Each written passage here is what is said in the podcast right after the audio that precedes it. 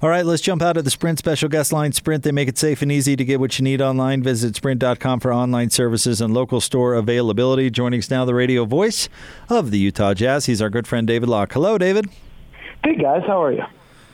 Hey, we're doing, great, well. man. Yeah, Jake, you doing well? I'm doing well. Yeah, I'm terrific. well. My apologies on yesterday. I screwed up. How's that? No good you had, excuse. you, Just screwed you up. had you had important stuff to do. That's uh, I did. I got I got distracted. I got to see an old friend. You know, David. Let me ask you about. Uh, we were just talking with Mike Starr, Starr about his memories of the good dude. jazz and uh, all the stuff he's compiled, I guess, in a book. And it made me think of you. Uh, you've been studying this team for a long, long time. If you were to single it down to one or two stories, one or two anecdotes that are most memorable to you in your years being around covering the jazz, being a part of it, what would you? How would you answer that? Oh my! I have a terrible memory, so that's. Um, I don't know if I can do this. Um, I got to thank Jeremiah Jensen. He has put together the most awesome Twitter feed. I must have spent like two hours on it last night, just going back through highlights. I mean, and and I and even better is my hair is in a bunch of the pictures. um, never my. It's always my hair and my oversized forehead that is in a few of the shots in the media sections. What would be? Uh, I mean, I think you'll never forget getting off the plane and having all the people there after Stockton shot in Houston. Um, and I mean, having Jim Rome at the Gallivan Center would be. But those, I mean, those are kind of the same era. That's the first time through. I mean, that was a pretty special time when we built then 1320 KFAN up, and all of us were together, and we were a little younger and kind of. I was insane, and might be still, but I was really insane. Um, so I, I mean, I, you know, those that that run. I mean, that that run is filled whether it's a dinner with David Halberstam or dinners with Mark Schwartz and and um, David Aldridge and Dwayne Price and just the whole media. Um, just being in the midst of that NBA Finals was just. I mean, that two year run was just.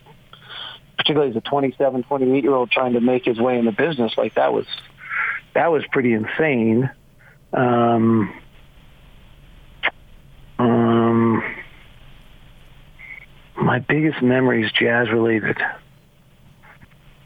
Um, since I've come back, I mean, the Jerry night was pretty incredible. Like you knew something was going on. We were on the air. Jerry never came out. Like that was pretty wild. Um, you know, I mean, doing your personally doing the first game replacing Hot Rod was like. I'm not sure I took it. And then Hot Rod joining me when we retired all of his numbers. Hot Rod joined me on the broadcast. I'm really certain I wasn't breathing then.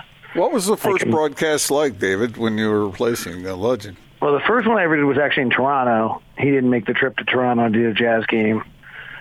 Um, and then the first one, you know, what's interesting is that on that, just sh- on a personal note, is you do the preseason. So I'm terrified during the preseason. Like the preseason, like that's when I had all my nerves.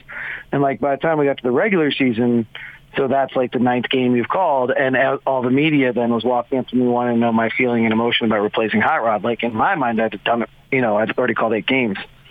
I remember that kind of that juxtaposition. I mean, I was just scared. I mean, like I'd done it before. I, I, you know, you're. It's a weird thing. You know, you're never going to have be as good as or have the same role or have the same importance with the fan base as the person whose job you're. You know, you're ta you're replacing them, and you're not replacing them in the sense that like they like he retired. It wasn't unwilling, so it. But it's a weird dynamic, right? And you're just. um um, so I mean, I don't know. It's it's insecure and inferior and scared. I mean, it's all those emotions. Like, and you're fulfilling your life dream all at the same time. So it's very strange. The night Hot Rod died. Um, that one's pretty vivid. Like, because I couldn't say um, I am a little bit of a crier, um, but I could not say Utah Jazz Radio Network that night. Like, I just couldn't say it. Like, because in my mind, every time I say it, I hear Hot Rod even to even to the day and on that night when I tried to say it every time I I couldn't I couldn't do it. So I had to go to break differently that night because the first two times I tried to say it I broke down. Um so I don't know. Those are some of them. That's not very happy but um I don't know. Like that's a weird question. I wasn't ready for that David, how big of uh, like, big, am I retiring? Like, am I done? Am I getting fired? Is it over? We're never calling radio again? Like, Jesus. in, it's not over. In fact, maybe a, a small sign this week that we could get something back. Practice facilities, players are allowed to go starting tomorrow. The Jazz uh, still going to take a couple additional days, but how how good a news is that? How big a deal is that in your mind? I don't actually see that. I don't see that as a very important. Maybe I'm really wrong on this. Um, I see that as a necessity because if we're going to ever move back, we can't have our players working out in public facilities. So we need to open ours to give them the private facilities, which are safer than going, in theory, than going to a big public gym. Um, so I, that's all I see that as. The stories that are much more important to me are what let's like let me see what this proposal of the baseball players are about to th- throw the union. Let me see the Miami Dolphins stadium lineup. Um, I'm talking to some people in the NBA and realize that like every team's figured out how they're going to put fan, like what their stadium allotments are going to be and how the stadiums are going to look and what they're going to do until there's a vaccine for social distancing. Those things are really encouraging to me, um, much more than the facility.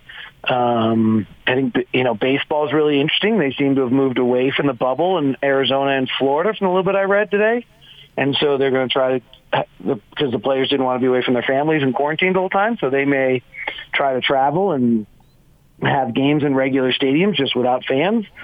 And I would say if we're having games in regular stadiums without fans, then we're not that far away from having fans. You that that's I think that's you know there's logistics to it, but we can do that. That's the next step, right? Like it's open baseball, particularly it's open air.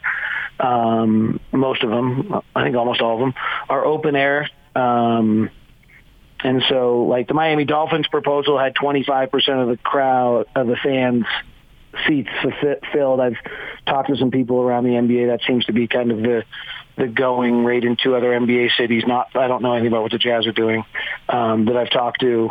Um, so if you know, okay, so that's that's four thousand and or four or five, you know, four thousand or five thousand of twenty. Well, okay, let's just do two. Let's just do, you know, let's do fifteen hundred. Let's start it somewhere.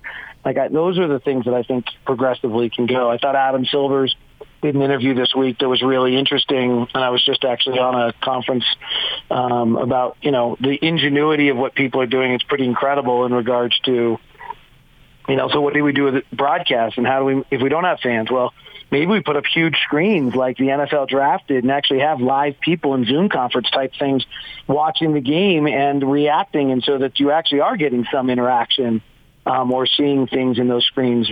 From a broadcast standpoint, are we suddenly going to actually have these totally unbelievable broadcasts because um, we can use robocams everywhere. We can actually have cameras in seats that we never used to have because there aren't going to be people in them.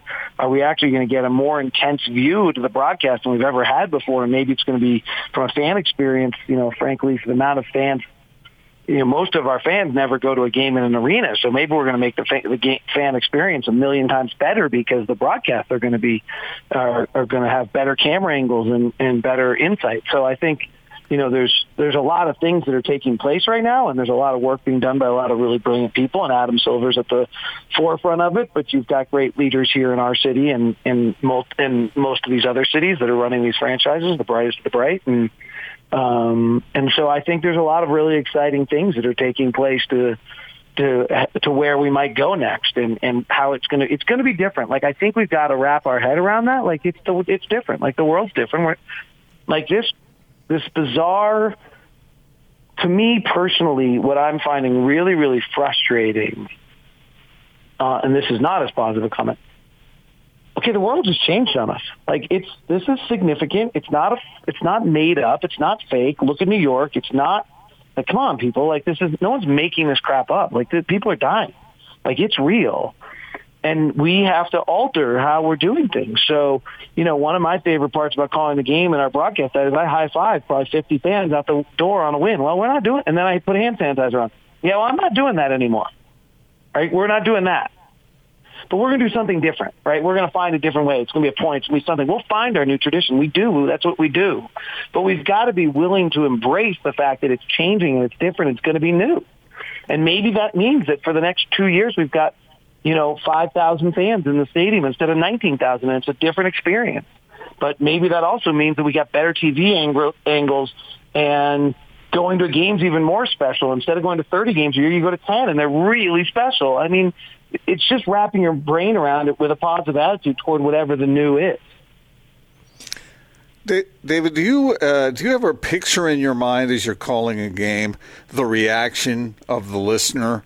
Because uh, what you just said reminded me of that. I wonder if fans react differently at home or in the car or wherever they are, as opposed to when they're in the arena. You know, and do you when you're when you're speaking to people about the game, what do you picture in your mind's eye? So I think I've said this publicly a few times. Every night before the game starts, I write down on a piece of paper a listener.